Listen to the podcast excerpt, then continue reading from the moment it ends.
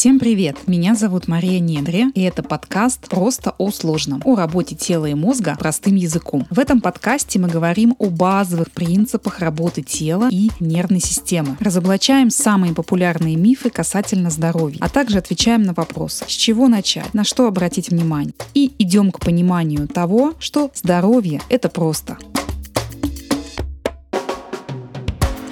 Итак, друзья, всем привет! Это второй сезон подкаста, и сегодня у нас спецвыпуск, а, где я буду отвечать на вопросы, которые вы задавали мне в Инстаграм. Это такой экспериментальный выпуск, но тем не менее, я думаю, раз в месяц я буду выставлять окошки в сторис, где вы сможете написать любой свой вопрос по здоровью и получить ответ. Конечно, в самом начале я хочу сделать маленькую ремарку и сказать, что на все вопросы, которые вы мне написали, я могу дать ответы достаточно обобщенно, исходя из самого вопроса. Поскольку я не знаю ваши исходные данные, в каком вы состоянии находились, в каком вы состоянии сейчас, какие у вас есть хронические болезни, возможно, да, какое вы лечение проходили, сколько времени у вас эта проблема и что вы делали для ее решения, какой вы образ жизни ведете и в каком психоэмоциональном состоянии находитесь. Потому что зачастую нам кажется, что вот есть проблема, да, сейчас я сделаю там какие-то упражнения или куплю какой-то курс позанимаюсь, или там схожу на массаж, там все решится. Но на самом деле на качество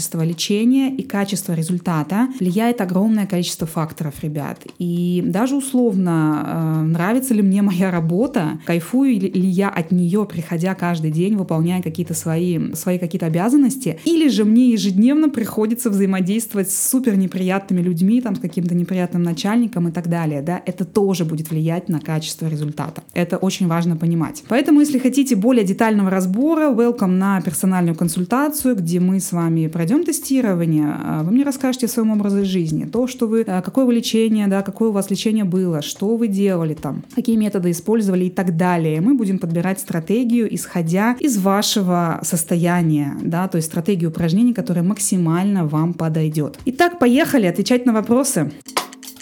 Первый вопрос. Учусь дышать. При дыхании собирается очень много слюны во рту. Это норм? Смотрите, что здесь можно сказать, что а, если говорить про обучение дыханию, то я бы подумала о той технике, которую вы используете. Возможно, вы замираете в момент, концентрируетесь, да, очень сильно и просто банально не глотаете слюну. Да, это может быть очень простой э, ответ на этот вопрос, но что здесь еще может быть? Возможно, я бы подозревала языкоглоточный нерв, нерв, а, девятый черепно-мозговой нерв, его недостаточную активность, и вследствие чего само глотание происходит некорректно. То есть понаблюдайте, у вас это происходит в момент э, каких-то упражнений или это постоянно, на постоянной основе. Возможно, неправильное положение языка, потому что две трети языка должно находиться в норме, в покое на верхнем небе. А это уже блуждающий нерв, это десятый нерв, это наша интерцепция, то есть сигналы от внутренних органов, от внутренней среды. И тут еще можно посмотреть, нет ли у вас жалоб на какую-то пищеварительную функцию на проблемы с желудочно-кишечным трактом. И в неврологии есть такое понятие, что то, что находится рядом друг с другом, активирует друг друга. Поэтому что здесь можно сделать? Здесь рядом будет находиться лицевой нерв, вестибулокохлеарный, блуждающий. А, можно полоскать рот, например, да. А можно непосредственно учиться глотать, прям, да, себя заставлять глотать, полоскать рот. Можно использовать кусательные техники, когда вы что-то зажимаете. А, можно взять электрощетку а, и такой создать вибрацию, зажать зубами э, вот эту самую щетку вибрирующую и немножко поводить себе по зубам. Это тоже будет стимулировать да, черепно-мозговой нерв. То есть тут можно пойти через близ, близ лежащие черепные нервы, потому что они будут активировать непосредственно языкоглоточный, будут на него влиять. Ну и, конечно же, у меня вопрос, насколько вы правильно дышите и какие вы техники используете. Что в вашем понимании правильное дыхание? Потому что техник много. Есть корректные техники, есть некорректные. Плюс само исполнение, да, даже если вы выполняете какую-то, ну, хорошую, правильную технику, само исполнение также может быть нуждаться в наблюдении, чтобы за вами понаблюдал специалист и где-то, возможно, вас скорректировал. Второй вопрос. Шаткость и нет четкости в зрении, какие упражнения выполнить. А, смотрите, шаткость, я так понимаю, что шаткость походки вы имеете в виду и такая некая устойчивость, да, и это уже результат того, что зрительный анализатор работает некорректно. То есть то, что зрение работает некорректно, и мы получаем по итогу это результат, то есть шаткость, да, это результат. И опять же, друзья, мы здесь возвращаемся к базовому принципу работы нервной системы. Качество входящих сигналов в данном случае, в данном вопросе через зрительный анализатор будет влиять на качество исходящих. То есть если через глаза, как я уже сказала, приходят некорректные, нечеткие, трудно распознаваемые для мозга сигналы, то это будет влиять на походку, на качество этой походки, на осанку, на напряжение, на боль там и так далее. То есть на то, как мы себя чувствуем и как мы выглядим. Какие упражнения поделать? Любые неврологические упражнения для зрения, но опять же я не могу вам посоветовать конкретные, потому что я не знаю вас. Да? Их огромное количество вариаций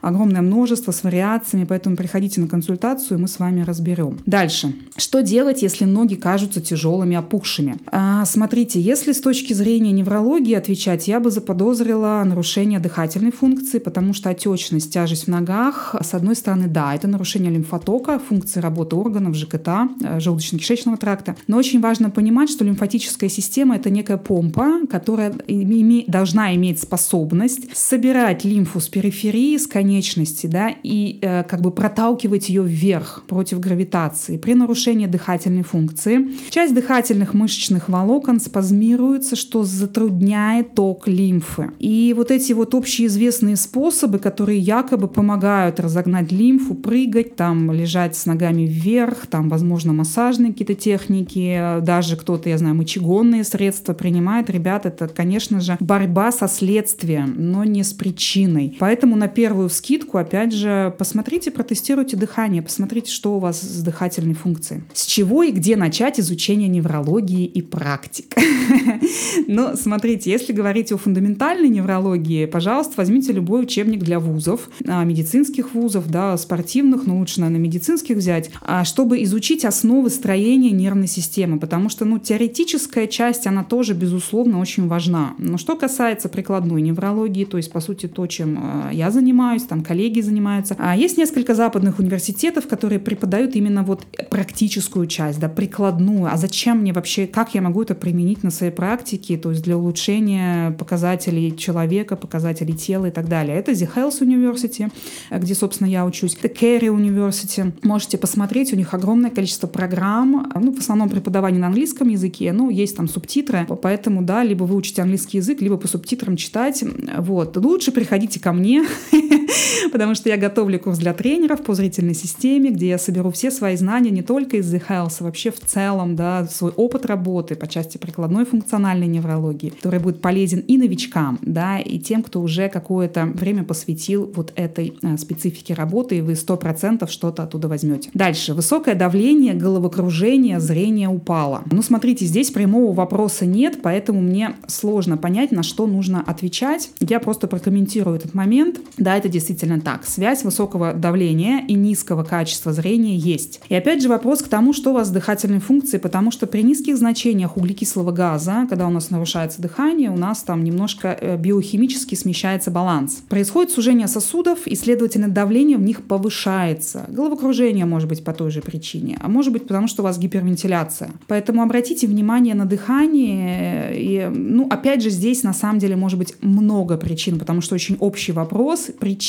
а, почему давление, головокружение много. Но то, что зрение упало, да, это прямая связь. А, дальше вопрос. А, двоение изображения. Вот это интересный очень вопрос мне задали, да, смотрите, двоение изображения при взгляде вдаль обоими глазами, дальше вытянутой руки. По отдельности каждым глазом двоения нет. Вот, и там дальше вопрос, что за, за окулист и невролог, они в затруднении, как же так? Смотрите, опять же, я бы здесь, конечно, бы еще пообщалась бы вот с девушкой, которая вопрос задала более подробно, но что здесь на вскидку можно такое сказать, что у меня сразу падает вопрос к вестибулярной системе, потому что одна из функций вестибулярной системы — это четкость изображения во время движения, там, ну, во время того, как вы стоите, то есть протестировать каналы, посмотреть, где есть снижение функционала. И вопрос к доминированию, да, потому что, возможно, один глаз очень сильно доминирует над другим. Если по отдельности вы говорите, что все окей, ну, как когда э, оба глаза открыты и происходит совмещение наложения картинок, то они э, для мозга, для нервной системы распознаются как что-то нечеткое, как двоение. Плюс, насколько я поняла из вопроса, что этого двоения нет вблизи,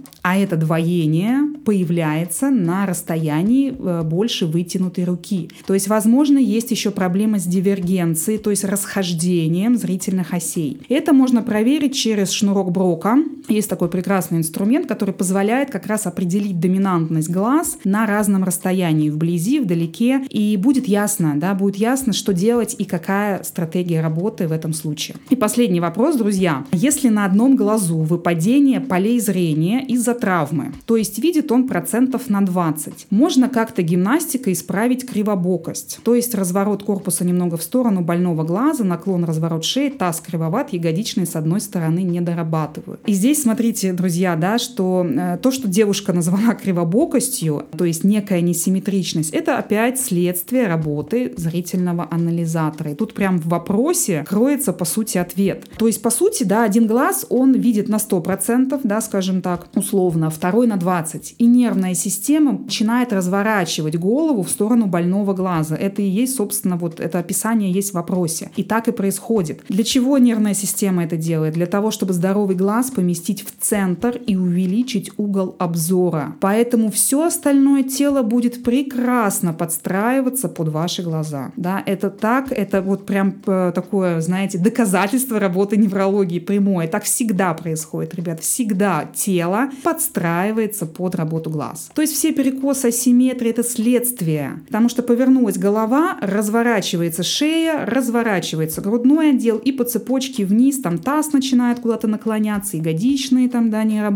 там поворачиваются колени, возможно, да, вовнутрь одна завернется, стопы там будут, ботинок у вас будет стоптан с одной стороны больше, чем с другой. Посмотрите, кстати, на вашу обувь, интересно. Вот, то есть это следствие. И если мы говорим про данный конкретный случай, да, исправить можно, но здесь нужно приготовиться к тому, что это прям будет супер такая регулярная, долгая, терпеливая практика. То есть в вашем случае, скорее всего, надо будет по 4-5 раз в день, да, я подчеркну, в день, не в неделю, выполнять специальные неврологические упражнения для коррекции зрения. И это прям очень будет такая серьезная работа, но, может быть, месяц-два точно, но я думаю, что недели через 2-3, вот если вы прям зададитесь себе целью, я буду 5 раз в день выполнять там по 5 минут упражнения. Через 2-3 недели вы увидите, у вас пойдут уже улучшения. Возможно, они пойдут даже раньше. Там. Опять же, очень многое зависит от вашего состояния вот на сегодняшний момент. Ну что, друзья, на этом наш спецвыпуск подошел к концу. Я надеюсь, что было полезно, что мы эту рубрику сделаем регулярной, и я буду выставлять окошки, вы будете задавать вопросы, если вам интересно, и здесь я буду озвучивать ответы. Ставьте звездочки этому подкасту, репостите в соцсетях, подписывайтесь на меня, Инстаграм, Мария Недра, Телеграм-канал о работе тела и мозга. И э, на этом мы с вами прощаемся, услышимся на следующей неделе. Пока-пока.